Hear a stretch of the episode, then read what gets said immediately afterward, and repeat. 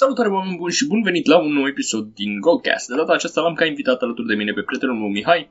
Interesant despre noi și despre prietenia noastră, despre cum am ajuns să ne cunoaștem, este faptul că noi ne știm de pe League of Legends, de pe jocul video. Da, știu, mulți dintre voi nu suportați acel joc, nici eu și nu știu de ce încă îl suport, dar în fine, nu despre asta vorbim astăzi, astăzi o să vorbim despre tehnologie și despre anumite aspecte ale tehnologiei și nu doar tehnologie. O să vedeți cum se ramifică conversația, atât pe parte de tehnologie, cât și pe parte de educație, pe parte de știință în general și pe alte câteva subiecte care au legătură între ele. Mihai este student la Facultatea de Economie din București și, în momentul de față, la Masterul de Logistică Internațională. Așadar, vă invit să ne ascultați părerile și, eventual, să lăsați comentarii sau să ne trimiteți mesaje cu părerile voastre. Dacă vi se pare că am greșit în anumite aspecte sau dacă vi se pare că avem niște wrong facts despre anumite subiecte sau despre anumite chestiuni discutate în podcast, vă rog să le semnalați pentru că așa putem să ne îmbunătățim și noi gândirea și chiar putem să ne actualizăm lista de facts-uri. Fiți atenți la discuția noastră și nu uitați să dați un share, să audă și prietenii voștri și prietenii noștri, bineînțeles, eventual, care probabil nu ascultă direct de la noi conversația. Așa că, din partea noastră, enjoy! Deci, subiectul de astăzi a ajuns tehnologia prea departe cu prietenul meu Mihai, care tocmai s-a prezentat, by the way. Deci a ajuns tehnologia prea departe, în sensul că dacă vrea tehnologia să ne ia locurile de muncă, și mă rog, uh, am ales eu cu Mihai niște subiecte de genul na, actuale legate de tehnologie, cum ar fi Neuralink-ul lui Elon Musk și vaccinurile microchip. Uh, în fine, o să vorbim despre multe chestii, cum ar fi teoriile nefondate, un tip pe nume Carl Sagan, Uh, pentru cine știe sau nu știe să-l caute pe Google, pentru că și eu am aflat de ea recent. Inteligența artificială, dacă îți fură locul de muncă, ceva puțin istoric despre inteligența artificială în fine. Dar la început, haide să zicem cumva despre noi, să zicem o chestie acum, Mihai, te invit dacă vrei să mă contrazici sau să spui. Nu suntem și nu vrem să devenim cyborgi. Așa sunt ca un fel de disclaimer înainte de uh, discuție. Nu vrem să devenim cyborgi, nu, nu suntem antisocial, deși, na, fiecare are perioadele lui mai retrase, ca să zic așa. Nu, nu ne plătește nimeni, pentru că, sincer, chiar aș vrea să am sponsor, dar ghișe, nu, nu, nu este cazul. Da, eu personal susțin dezvoltarea și îmi place și mie tehnologia. Mihai a zis că e pasionat de tehnologie în sine și vă spun din propria experiență din discuțiile pe care le-am cu el atât pe Instagram cât și pe Facebook. Sunt niște discuții interesante în care uneori mă simt copleșit pentru că este foarte multă informație. Așa că de multe ori sunt gen, primesc un link de la el și citesc așa primele rânduri și după aia, nice, punct. Uh, da, deci eu susțin dezvoltarea pentru că am impresia că dacă nu o susțin, ne prinde din urmă trecutul. Și na, e fain să vezi ultimele descoperiri așa, pentru că dacă ești om de rând, zic eu, ca noi de altfel, poți vedea viitorul prin tehnologia asta cumva. Adică România nu e într-un punct, uh, deși avem internet bun, nu e într-un punct în care să zicem că suntem lideri sau, cum să zicem, locomotiva globală la tehnologie. Așa că, na, într-un cât descoperirile alea vor ajunge și la noi, putem să vedem viitorul, în sensul că o să fie mai accesibil cândva să avem și noi tehnologia pe care o vedem la televizor, de ni se pare așa wow. Și, bineînțeles, pe măsură ce trece timpul, cred eu, din ce în ce mai rapid o să avem tehnologia Adică dacă azi vezi un, nu știu, iPhone cât e acum, că nici nu știu. 11? Da, iPhone 11, acum, la, bine, în afară de early adopters, care sunt cei care aleg să plătească suma exorbitantă, la noi se zicem că ajunge la un preț cumpărabil, accesibil, nu știu, 5 ani, I guess? Uh, relativ, cam undeva la 3 ani ar fi diferența, în sensul că în momentul în care s-a lansat iPhone 11 în uh, state, la noi a devenit destul de accesibil iPhone 8, cam așa, 8, 8 Pro. Cam ăla e Best Buy-ul anului actual, cred că maxim anul, da, anul actual. Mhm, mhm, yeah, that's good. Totuși, care e, ca să trec așa la o întrebare mai filozofică, care e scopul nostru ca rasă umană? de fapt, știu, sună extraordinar de what are you asking, dar ce înseamnă, ce, ce s-ar întâmpla dacă noi n-am mai fi pe pământ? Adică întrebarea asta e mai mult pentru cei care sunt cumva împotriva dezvoltării sau să zic așa rapide a lucrurilor. Bine, n-am să menționez faptul că noi ne-am speriat înainte și de megafon și mai știu eu ce era pe străzi lumină de la bec și așa mai departe. Noi ne-am speriat de foc când s-a descoperit. Da, da, da, da, de acord cu tine. Oricum, orice e nou în mare parte, cred că putem amândoi să fim de acord că aduce atât pro cât și contra. De cele mai multe ori tehnologiile astea sunt, adică aduc foarte multe beneficii, doar că lumea cred că își pune mai mult întrebarea dacă e etic sau nu să le adoptăm așa rapid sau... Gen apare ceva nou, dar la fel de repede naște și o reticență față de acest lucru, pentru că e ceva necunoscut. Și noi, ca oameni, în natura noastră, nu ne frică de necunoscut e antropologie. Deci da, despre noi cam asta e, adică, repet încă o dată, nu suntem și nu vrem să devenim cyborgi, adică dacă ne auziți că susținem anumite tehnologii sau mai știu eu ce, nu înseamnă că o să le și abordăm noi, ca să zic așa, sau nu suntem nici genul care să fie într-un brlog, cum probabil sunt cei de la Google care născocesc ultimele produse și așa mai departe și stau într-un birou pe găde și mă îndoiesc, na, acum utopizez. Deci, na, aș spera să ne plătească cineva să facem chestiile astea, dar din păcate nu, nu încă cel puțin. La partea a doua, ca să trecem, să intrăm direct în pâine, despre Neuralink versus vaccinuri și microchip. Tu ce părere ai de... Adică, hai să, hai să vorbim în general despre, așa un pic pe scurt, Elon Musk. Mie personal îmi place. Dacă e să o luăm așa, Elon Musk e un model superlativ legat ce poate să facă un om cu muncă și prin forțele proprii. Adică tot ce deține Elon Musk de la The Boring Company, la Tesla, la um, SpaceX, el a făcut asta doar cu banii lui, în sensul că și cu SpaceX și cu Tesla, el și-a pus în joc ultimii lui bani pe care avea și avea gen două drumuri de urmat. Ori eșua și pierdea tot, ori câștiga. Și prin faptul că nu a renunțat, a câștigat și acum a ajuns undeva al cincelea cel mai bogat om din lume, probabil? Cred că așa, da. Așa știu și eu. Și da, confirm ce zici tu și na, bine, nici nu cred că trebuie să confirm. Adică lumea poate să caute. E povestea aia lui cu de nu l-au lăsat părinții să își iau o sală de jocuri, parcă, și de atunci s-a ambiționat și mai tare sau ceva de genul. Da, adică el e exemplu clar pe care l-au avut tot felul de mari companii ziua de azi, Google, Nintendo, toți au pornit din garaj. Bine, mm. Elon poate nu a pornit chiar din garaj, poate din într-o casă, poate era mai ok, dar uh, da, Ideea e că a început de jos și ce a reușit să realizeze până acum și ce inovații legate și de acest Neuralink, care la momentul de față e doar ceva foarte basic. Adică citeam la un moment dat că anumite persoane îl comparau cu un Fitbit, brățara inteligentă de fitness, cumpărat de Google acum, firma. Un fel de Fitbit integrat în corp. Deci e ceva care e la nivel de foarte basic. Da, eu din ce m-am uitat pe site-ul lor am văzut că se axează și vor să se axeze în principal, cel puțin la început acum, pe persoane cu dizabilități, persoane care sunt paralizate, persoane care nu aud, nu văd bine și și chestia asta cumva te implementează într-o anumită parte a creierului responsabilă pentru receptorii auditiv, vizual sau la ce probleme și prin impulsuri sau prin, nu știu, electromagnetice unde ai urma să poți să-ți controlezi anumite părți ale corpului prin tehnologia aia. Stephen Hawking, care folosea calculatorul ăla doar că el scria din câte ți minte sau text-to-speech, nu mai știu. Avea o tehnologie respectivă, dar nu știu cum putea să facă atât de Ok, continuăm. Da, în principiu Neuralink, dacă auziți vreodată de implantat de chip, de, chestia cu Neuralink, pe, de ce am vrut să o ducem în discuție, că am văzut că, adică, bine, nu numai de asta, e că oamenii îl acuză pe Bill Gates, că zic așa, de faptul că implantează chipuri sau mai știu eu ce, și omul ăla săracul nu are nicio treabă. Da, și asta cu Neuralink s-ar lega cumva de chestia asta în sensul că oamenii văd că sunt foarte pro Neuralink în momentul actual și sunt anti-Bill Gates care vrea să facă sau să ajute populația și lumea către un vaccin, care, na, el cumva sponsorizează mai multe companii din asta de vax și nu numai companii, organizații care se ocupă cu medicina și chestii de genul, ca să elaboreze un vaccin cât mai rapid. Lumea nu e de acord cu asta, pentru că are impresia că, vezi, doamne, îți implantează nu știu ce chip prin uh, ăsta de parcă am fi animale, că de-aia voiam să vorbesc acum. Am explicat acum cu tine ce e Neuralink-ul, la ce ajută, se ocupă cu persoane cu dizabilități, e un, cumva un stagiu din ăsta mai la nivel, cum ai zis tu, de brățară Google. Un, o brățară Fitbit integrată pe creier, ca să da. fie o, o definiție foarte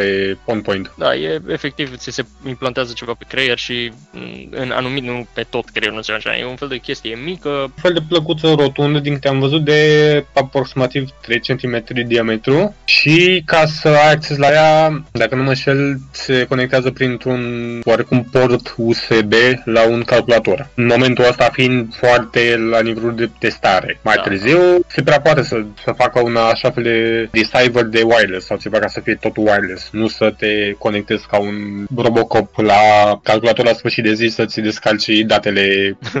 da, eu nu știu, eu am văzut, uh, am văzut la ei pe site-ul aplicației din asta și era tipul care, mă rog, e prototip, îți dai seama, făcut pe calculator. Avea pe cap Neuralink-ul și cu trei chestii care la cumva pe, pe spate și pe telefon arăta, era o aplicație și cum mișca el mâna în aer, deci nu atingea telefonul, mișca mâna în aer și se mișca ecranul pe telefon. Gen, ceva de genul, Abar, nu știu cum funcționa treaba aia, still, it was like, what the heck am I watching? Probabil tu ai văzut varianta externă a unui prototip. Ce a prezentat Elon Musk acum două, trei săptămâni, dacă nu mă înșel, a prezentat un microchip implantat doar că a fost pe animale, pe porci. A făcut o comparație între un porc care nu a avut Neuralink, un porc care are Neuralink în momentul actual implantat și un porc care a avut Neuralink, dar a fost scos. Și era totul implantat în creier. Și legat și de asta, ei totodată au făcut și un fel de aparat chirurgical care implantează Neuralink-ul foarte rapid, în două secunde, trei, ceva de genul. Am văzut că era o chestie de genul că singura lor problemă sau singura problema medicinei din ziua de azi e că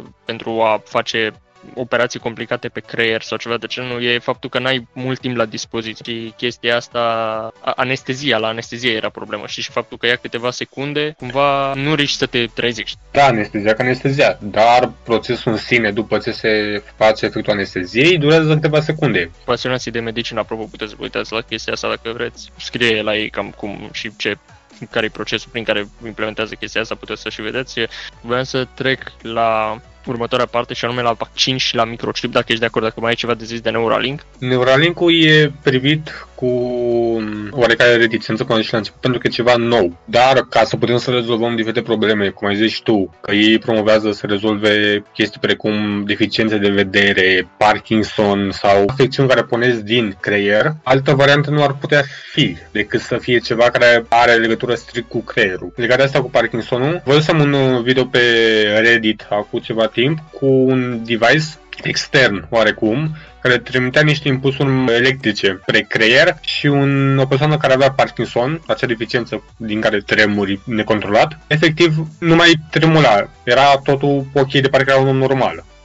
da, sincer, adică văd cum, cumva oamenii parcă pentru chestia asta se duc la tratament și apas, pe tratament mă refer uh, tratament fizic, adică mișcare, gen sport și așa, iar uh, special pentru așa ceva și parcă sunt și pastile. Și deci nu e o cale ușoară în sensul de instantă, știi? Dar când e să îți implantezi așa ceva, adică nu îți implantezi Neuralink ca să îți deblochezi casa sau ceva de genul. O să se întâmple și asta. Da, sunt ferm convins și sunt cumva legat de chestia asta, acum ca o paranteză. Sunt într-un fel Pro, dar nu știu, zic că trebuie să mai faci niște research uh, așa, general, ca să poți să fiu 100% Pro. În fine, e nevoie da, de un research mare în, în momentul în care o să evolueze la stadiul de prototip, la stadiul în care o să se poată opta pentru chestia asta. Până nu ajunge pe un subiect uman, nici nu poate fi luat în discuție, pentru că nu știm ce complicații poate să aducă asta, mai ales că e un corp străin în corpul nostru, practic. Și dacă corpul, organismul nu îl acceptă, poate să apară complicații destul de nașpa. Da, corect. Uite, un alt punct de vedere la care probabil nu v-ați gândit. Ha, dacă ai Parkinson, faci tratament nu ca să drebi la normal, faci tratament ca să nu o iei de tot temperatură. Da, să, să ți-l controlezi. Nu să deci... fie un remediu general, să controlezi prin medicamentație sau alte metode. Exact, exact. Și Neuralink cumva ar, ar vrea să rezolve chestia asta și pur și simplu să-ți implanteze ceva acolo sus, la Capados, și de acolo să controlezi tu uh, prin impulsuri și prin gândire, din câte am văzut eu, impulsurile electromagnetice trimise de neuroni sau ceva, habar n-am pe acolo. Ei detalează foarte ok la ei pe site, deci puteți să intrați să vedeți, cred că am să las și link în descriere dacă, dacă vreți. Deci chiar e, eu zic că e o tehnologie care merită luată în considerare. Ca să trec, dacă nu mai e nimic de zis de Neuralink, la vaccin, aș vrea să zic o chestie. Cum funcționează vaccinarea? Deci ca la școală, frumos. Citesc de, de pe eupatient.eu o chestie legată de importanța vaccinării pentru pacienți. Și se scrie în română. Vaccinarea presupune utilizarea vaccinurilor, da știu, ca protecție împotriva bolilor infecțioase. Termenul provine din limba latină vaca, adică vacă primele vaccinări au folosit virusul unei boli ușoare. Deci vaccinul practic îți inserează un cod ADN sau o variantă a virusului respectiv cu o putere, ca să zic așa, foarte scăzută, în așa fel încât să nu poată să-ți pătrundă și să ia controlul altor celule sau, mă rog, medicii se pricep, dar ideea e că e o cantitate din aia foarte mică și foarte slabă, în așa fel încât tu să nu poți să te infectezi cu el și doar ca sistemul imunitar să vadă despre ce e vorba, să analizeze și să formeze anticorp împotriva bolii respective. Și zice aici că primele vaccinări au folosit virusul unei boli ușoare variola vacilor sau smallpox în engleză pentru a produce imunitate împotriva unei boli foarte grave la om, adică variola. Astăzi, vaccinurile au rolul de a preveni un număr foarte mare de boli. Și vaccinurile sunt produse medicale care conțin forme atenuate, zice aici, explică ce am zis eu mai devreme, atenuate sau inactive de organisme cauzatoare ale unei boli într-o cantitate suficientă pentru a activa sistemul de apărare al corpului și a produce imunitate pentru viitor, dar nu suficientă pentru a cauza boala de respectivă. Deci am auzit oameni care zic că se îmbolnăvesc după ce fac vaccinul, știi? Eu cred că e vorba de nocebo. Există placebo și nocebo. Eu zic că atunci când te vaccinezi și ești cumva pesimist în legătură cu asta, organismul tău cumva anticipează sau simulează efectele bolii respective sau efectele, mă rog, asemănătoare cu ceva, în așa fel încât tu cumva să te simți rău. Adică faptul că anticipezi că te simți rău, automat o să te ajungi să te simți rău. Și deci dacă te duci la vaccinare cu gândul că, bă, după poate naiba mi se întâmplă ceva, atunci probabil că o să ți se întâmple, pentru că na, trebuie să te gândești că vaccinul se face bine. Pentru că na, de a fost și făcut. Și legat de variolă, a omorât aproape 300 de milioane de oameni. Și din câte am văzut, uh, persoanele care s-au vaccinat la început, când se vedeau cele mai minore cazuri, mureau doar 0,7% din ele. Și atunci când apăreau cazuri mai severe și te vaccinai, din cei care erau nevaccinați mureau 68% sau 70%, ceva de genul. Și cei care erau vaccinați mureau doar 20 și ceva la sută. Dar asta după ce aveai complicații mai nasoale din cauza virusului. Și cam asta o să fie și în cazul de față. Cred că o să vedem persoane care o să refuze să se vaccineze și destul de multe. Și mai ales principiu, mă microcipează Bill Gates. Na, tu ce părere ai despre fața cu microciparea din partea lui Bill Gates? Adică... Legat de microcipare, aici o să mă leg de niște mimuri pe internet. Nu știu ce scop ar avea Bill Gates să microcipeze pe floarea de la cucheții din vale și să vadă ce face. Chestiile astea de microcipare sunt mai mult pre teoria de conspirației oamenii ar trebui să aibă un câștig din chestia asta, din punctul meu de vedere. Și în momentul de față nu văd de ce ar avea Bill Gates ceva de câștigat de, din asta. Exact. Noi acum probabil că dacă există sceptici prin cei care ne ascultă, sper că nu, probabil o să ne zică, păi da, da, voi nu vedeți că prin microchip o să ne poată controla. Păi, stai puțin, haideți să vedem ce e microchipul de fapt și o să mă refer la microchipul pentru câini. Dacă spui că un microchip o să te localizeze sau ceva pe, nu știu cum, sau să te controleze, e complet fals. Pentru că, în primul rând, microchipurile sunt folosite în momentul de față pe animale, la câini, mare parte și la pisici. Pentru că atunci când îi pui unui câine la gât o din aia, o insignă cu ce, da, așa o zgardă, cum îl cheamă pe câine, cu numărul de telefon al proprietarului, chestiile alea se pot pierde sau se pot deteriora în timp. Și, na, ori trebuie să scrii peste, ori mai știu eu ce. Așa, cu un microchip, care apropo se injectează, cum probabil acum gata, toată lumea intră nebunie pa, pe homeagain.com citesc chestia asta. Microchipurile pe animale funcționează ca GPS-ul și le spune localizarea animăluțului. Și e o explicație din partea website-ului care zice așa că nu, nu sunt dispozitive de urmărire și că sunt implanturi prin frecvență radio de identificare, Adică nu au nevoie de o sursă de power, adică de putere, nu au nevoie de o de sursă de energie ca să funcționeze. Ori tu ca să fii localizat GPS îți trebuie o baterie, mă gândesc. Și deci cum să-ți bagi o, cineva o baterie în vene când uh, microchipul respectiv din câine e, sau când câinele cu microchipul în el trece printr-un scanner, scannerul ăla identifică un anumit cod de pe microchipul respectiv transmis prin undele la radio care spune este câinele lui, numărul de telefon ăsta. Și na, dacă nu are baterie și alte părți care să se miște, să zicem, nu poți să-l ții încărcat și nu poți nici să-l dai afară sau să-l înlocuiești și ține pe viață, ca să zic așa. Deci, nu, microchipurile nu pot să te localizeze prin GPS, dacă asta intenționează lumea să creadă. Exact, adică partea microchipului care s-a legat de partea de GPS are nevoie de o sursă de energie, cum ai zis și tu. Dar o să te contrazic la un punct, cum ai spus tu că microchipurile momentan se folosesc doar pe animale. Nu chiar. De curând, cred că de aproximativ 2 ani, se poate face un fel de procedură prin care îți poți pune un microchip în braț, prin care poți să îți bagi printr-o aplicație, dacă nu mă înșel, diferite date, gen cardul sau numărul de telefon. Gen, ai merge la un magazin și doar ai dat cu mâna peste un uh, POS cu contactless. Un exemplu legat de asta chiar e cineva de la noi, George Bufnici, bănesc că majoritatea ascultătorilor au auzit de el. El are un astfel de microchip implantat în braț. Da, parcă am văzut și parcă auzisem că a zis chestia asta am, și da, de acord, adică știu, știu de ce zici cumva. Am văzut că suedezii abordează chestia asta cu microchipul destul de serios, în sensul că au început să o ia la modul... Probabil au văzut că merge destul de bine și că nu există probleme și că e mult mai ușor să mergi fără portofel la tine și, să, și doar să ai în, undeva între degetul mare și degetul arătător, parcă cred, nu? În zona aia acolo ai și pur și simplu dai cu mâna, îți dai seama, dacă te duci la noi, acum o chestie mai uzată, te duci la bloc la Florica cu mâna și zicem, aș vrea să plătesc cu cardul. Îți întinde contact ăla, tu pui mâna, nu domnule, cu card nu puneți mâna, ce faci? Și după aia vede că se fac verzi toate pulinuțele alea se închină și pleacă. Direct, gata. Nu mai au venit ăștia, gata, ne ia. Așa se întâmplă când s-a băgat prima dată plata pentru contactless prin ceas prin ceas, prin un smartwatch, mai exact. Se poate face asta, dar mă, cred că momentan e doar pentru anumite carduri și anumite terminale speciale POS. Când lucrezi, ești un lucrător comercial la un mini market și vine cineva la tine și spune că vrea cu cardul și dă cu ceasul peste acel POS și vede că se confirmă plata, te gândești, nu atacă niciun card, e ceva dubios, ăsta vrea să fure banii sau ceva. Da, tehnologia NFC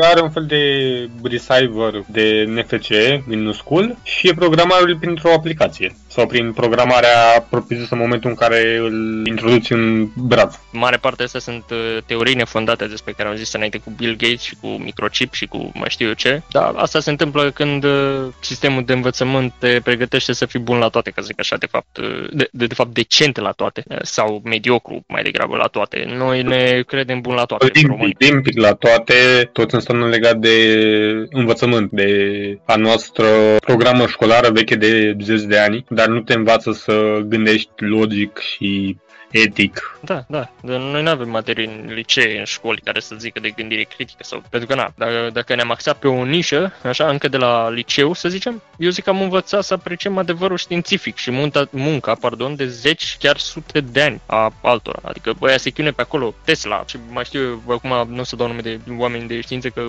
vă știți, oamenii s-au chinuit, au stat ore, zeci de zile, în și săptămâni, luni, ani, care să dezvolte anumite chestii și ca, să, ca noi să avem parte de lucruri mai rapide, adică să nu ne mai chinuim cu trasul robei sau mai știu eu ce la așa ceva, acum să avem mașini, acum să avem avioane, acum să avem nu știu ce și noi de fapt venim și zicem că nu, că noi știm de fapt cum stau treburile și că de fapt, guvernele vor să ne controleze și că ajungem la concluzii de genul știm noi, știm noi că e, cum e mai bine, știi cum am zis eu, adică lasă că știu eu. Degeaba am zis tu acum că eu am făcut și eu la școală chestia asta. Păi da, da, uite, dar există facultăți ca să te accesi pe o nișă. Numai că eu cred, asta de paranteză, eu cred că chestiile astea ar trebui să fie învățate de la liceu, adică gen, să te accesi de la liceu încă pe ceva ce îți place ție, nu de la facultate. Pentru că după ce termin liceu, practic, la noi oricum, dacă termin liceul la filologie bilingv, de exemplu, poți să te duci liniștit la medicină. Ca o paranteză la paranteza ta, problema e că liceu sau învățământul preuniversitar nu promovează chestia să descoperi tu ce vrei sau ce îți place.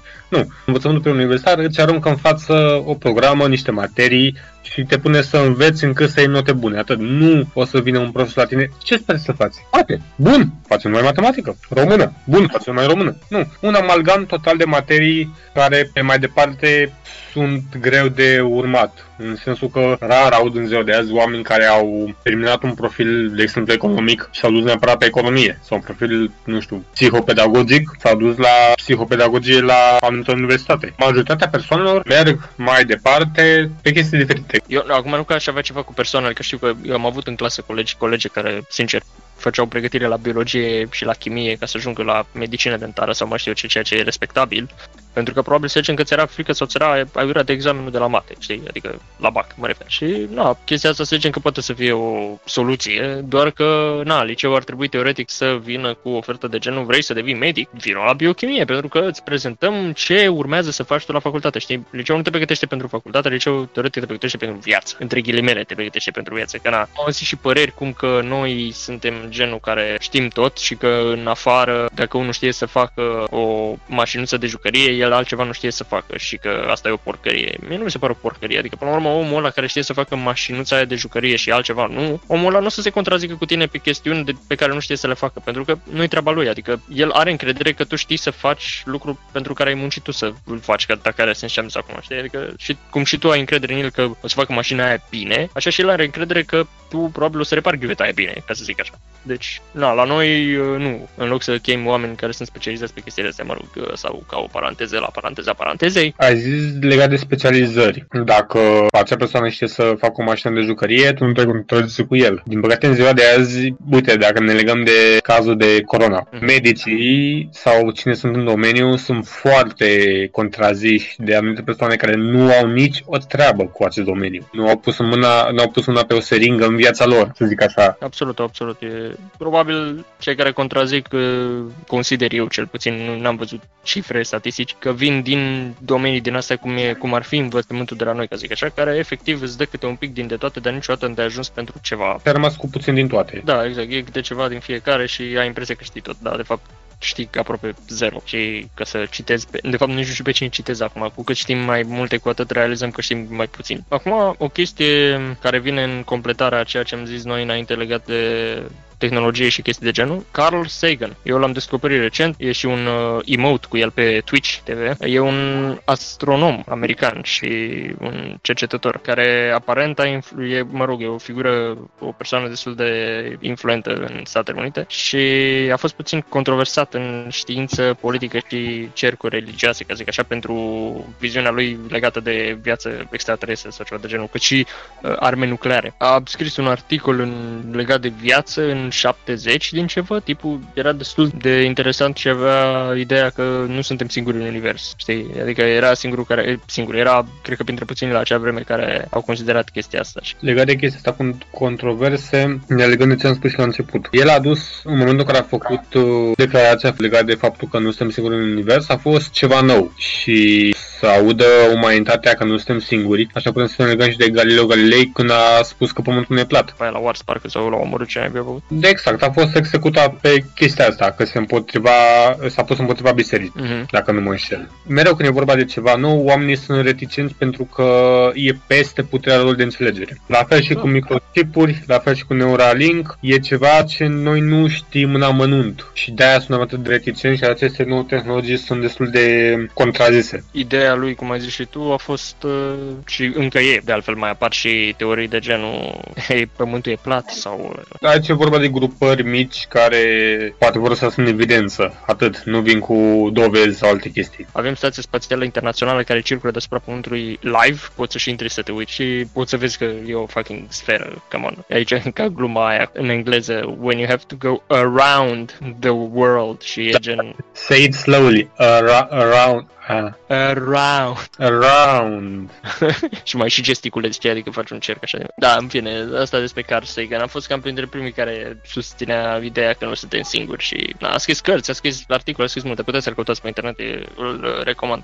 Acum, ideea cu inteligența artificială și dacă îți poate fura locul de muncă. Mă, Eu și tu cred că te-ai uitat la un video de pe YouTube cu, era să zic Tony Stark, cu Robert Downey Jr. pe fundal, care explica rolul inteligenței artificiale și așa mai departe și, na, un video de vreo 30 ceva de minute pe o serie de pe YouTube, foarte interesant și explică de ce inteligența artificială, de fapt, în momentul de față, dă joburi. Dă joburi și ușurează joburi. Da. Pen- Pentru că dacă ne referim la inteligența artificială aplicate în domenii precum uh, transport rutier sau logistică, dacă să ne legăm de automatizarea anumitor depozite, putem să ne legăm de depozitul Amazon, care e cel mai mare, tot depozitul acela e automatizat. Sunt anumiți roboței care sunt oarecum controlați și trimis să ridice anumiți paleți de mărfuri depozitate în acel loc. Asta practic ușurează munca în sensul că nu trebuie să vină un anumit muncitor cu un motodistribuitor să ridice acel palet, să-l pună într-un loc anume. Acel robot e programat să ducă acolo, îl ia, îl pune în locul destinat și practic ușurează munca, dar nu e full, full autonom. În spatele comenzilor e un om, e o persoană, pentru că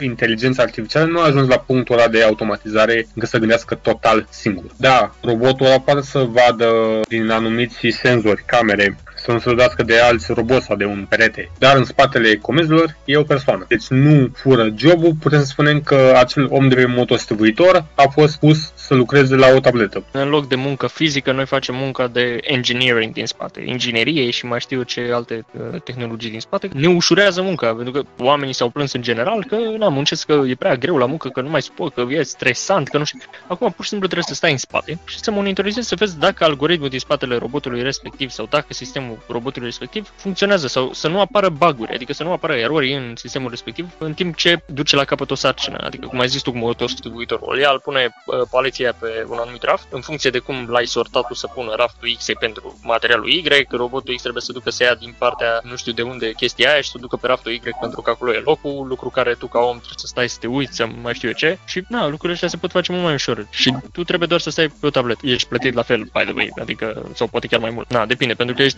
răspunzător de mai multe chestii, ești răspunzător cred că de mai mulți roboți, adică nu ești răspunzător doar de unul singur, să zicem, sau practic o grămadă din sisteme poți să dea fail, adică e un efect domino în spate pe care tu poți să-l previi, ca să zic așa. Deci, uh, na, și dacă mi se permite să dau un pic de istoric în uh, chestia cu inteligența artificială de la, luată de la Consiliul Europei, de pe site-ul Consiliului Europei, în perioada dintre 1940 și 1960, perioada asta, tehnologia și dezvoltarea au fost cumva în frâu. Culmea, al doilea război mondial a fost un accelerator al dezvoltării tehnologice și nu numai. Cum și azi avem un factor pentru accelerare, avem coronavirus, criza pandemiei și chestia asta, cum al doilea război mondial a dus în trecut la dezvoltare pe anumite părți și dezvoltare rapidă, accelerată, pentru că statele erau în uh, competiție unele cu altele, cum și acum sunt, acum nu mai sunt în competiție militar vorbind și din punct de vedere teritorial, acum sunt în competiție din punct de vedere economic. Și deci avem un factor de accelerare pandemie, adică pentru anumite domenii, cum ar fi eu am zis aici, munca de acasă sau digitalizarea. Dacă înainte factorul de dezvoltare era armamentul, erau comunicarea, pentru că s-au făcut o grămadă de dezvoltări submarine și mai știu eu ce pe atunci, deci au dezvoltat incredibil, având în vedere că nu știu dacă în primul război mondial erau submarine, dar în al doilea erau o grămadă. Chiar submarine nucleare, nu orice fel de submarine. Da, deci comunicare prin unde radio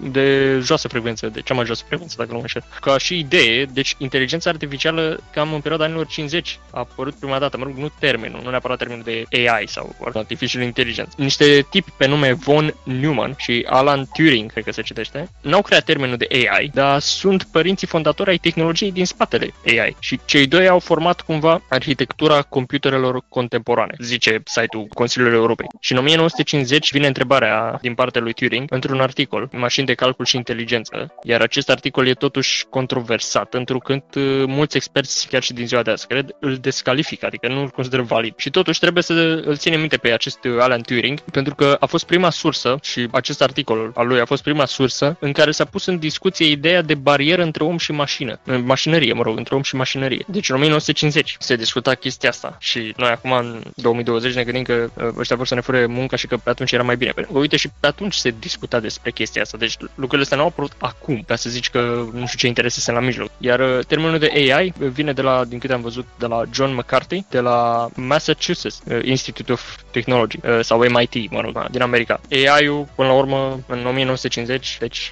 în anii 50, vă rog, pe vremea când America se bătea cu comunismul. Tu ce zici de ideea asta de sentimente la un robot, ca să trec la alt capitol acum, să sar de istoric? Adică roboții nu să fie nicio... Eu, eu cel puțin sunt de părere că roboții nu se poate să fie niciodată perfecți, pentru că nu poate avea sentimente produse cum, e, cum sunt la noi produse de hormoni sau de, aș zice, real feelings, doar că aceste real feelings uneori pot fi simulate, știi? Nu cred că poate un robot să aibă hormoni sau chimicale, na, cum vreți să le ziceți în corp, ca să aibă sentimente cum avem noi. Tu ce zici? Legat de sentimente la roboți, chestia asta nu poate fi reprodusă în niciun mod. Mai zici tu, chestia asta poate fi simulată. Simulată prin învățare, machine learning, o altă parte a AI-ului. Dacă spunem așa, un robot poate să învețe cum să fie trist, cum să fie vesel, cum să fie furios, dar nu o să fie nimic din înăuntru lui care să producă aceste sentimente. Da, cum ai zis tu, la noi aceste sentimente pornesc din anumite substanțe chimice, hormoni, care produc acest sentiment de furie, fericire sau altceva. Chestia asta nu o să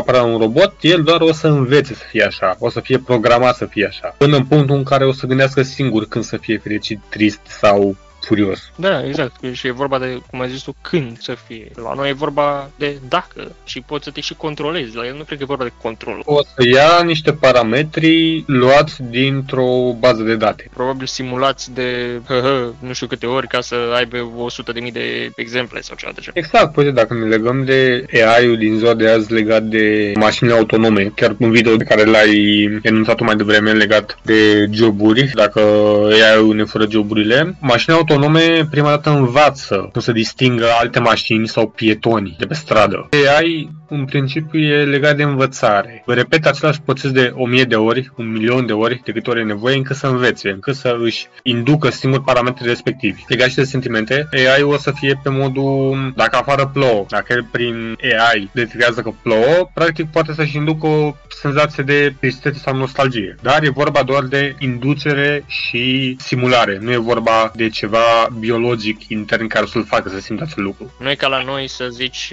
că conduci cu prudență, mă rog, pe lângă cazurile extreme, conduci cu prudență ca să nu-i lovești pe alții. E bine, AI-ul probabil o să aibă o gândire programată de noi, de ce nu? Noi ne gândim că vrem să-l învățăm chestia asta. Dar probabil, na, el are un cod în spate care zice, ok, eu nu trebuie să mă lovesc de aia pentru că e un obiect și nu vreau să mă lovesc pe mine, știi? Adică gândește pentru el. Dar autonom pe baza unei codări, nu să gândească pe baza eticii, cum gândim noi. Noi nu dăm peste un pieton cu mașina pentru că știm repercusiunile. El o să facă chestia asta pentru că știe de la noi că nu e bine. Da, e un fel de copil și cum ai zis tu, machine learning trebuie să repete un proces de nu știu câte ori. E ca un bebeluș, efectiv, pe care trebuie să-l învățăm de nu știu câte ori că nu e bine să faci aia, nu e bine să faci aia, nu e bine să faci aia. O să dureze destul de mult ca să fie perfect. Un program de AI nou e un fel de bebeluș, cum ai zis tu, e în fază incipientă în care învață. Există acum calculatoare din câte am văzut uh, cuantice care pot simula nu știu câte chestii pe secundă, dar nu, nu știu dacă nu sunt durabile sau nu știu ce, mă rog, în fine, nu vreau să intru în subiectul ăsta, dar știu că există calculatoare foarte, foarte performante care... Și de la Google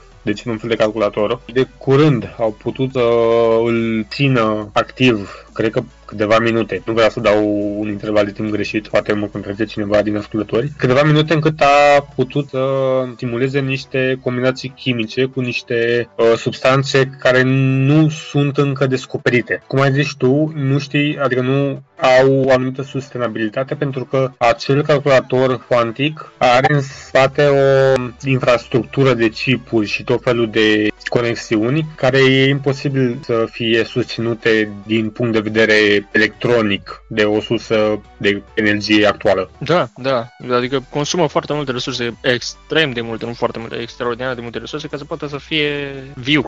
Și, uh, da, legat de sentimente și de astea, na, pentru a nu exista probleme, va trebui ca un om să știe, să umble la un robot, la un AI, în caz că se strică sau în caz că nu merge ceva bine. Deci, faptul că vin și ne ia joburile, nu. Și dacă e să fie, dacă e să fie așa, dacă e să, hai să zicem, printr-un absurd că o să fie așa, nu se întâmplă peste noapte, o să, o să dureze hă, o grămadă sute, cred, zic eu, acum nu știu. Probabil zeci de ani, având în vedere cum evoluează tehnologia în ziua de azi. În spatele adoptării acestor noi feluri de muncă stau și părți legislative sau alte chestii. Absolut. Va trebui să fie un om în spate, în primul rând, ca să se asigure și omul ăla nu face asta din, uh, pentru că, bine, face pentru că e pasionat, dar în sensul că nu face pe gratis, ai să spun. Nu face voluntar, deci tot un job e și ăla, să ai grijă de bebelușii ăștia care urmează să-i creștem și care urmează să ne ajute să ne simplifice munca. Da, probabil, nu știu, probabil că vom ajunge să fim obezi, da, pentru că nu mai facem muncă fizică multă.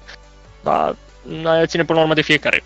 Dacă vrei să te duci să faci sport, poți să te duci să faci sport, nu te ține AI în casă. Adică acum cu munca asta de, de acasă, poți să faci o grămadă de chestii pe lângă, cred. Adică poți să te duci la meeting și cred că în 5 ani o să vedem cum ești la meeting cu ceasul, adică smartwatch-ul, în timp ce alergi, să zicem, pe stradă și cu căștile pe urechi și asculti ce au de zis angajații sau mai știu eu ce. Zic, acum nu trebuie să fie așa. Chestia cu locurile de muncă, cred că suntem amândoi de acord că nu sunt făcuți ca să ne fure locul de muncă. Nu încă, dar momentan sunt făcuți să ne ușurez locurile de muncă. Cum am zis, pe exemplu cu depozitul Amazon, practic tu nu o să mai fii un muncitor pe teren, tu o să fii un muncitor în fața unui calculator sau unei tablete. O să faci același lucru, doar că mai ușor și mai autonom. Practic, în momentul de față, AI-ul e la nivelul în care ne ajută. Da, e, și vezi asta și în agricultură. Adică sunt oameni care stau efectiv în, într-un, să nu zic așa, într-un turn, dar stau în casă și de pe tabletă sau de pe un panou de control își controlează cum să tractoarele, cum să are pământ, cum să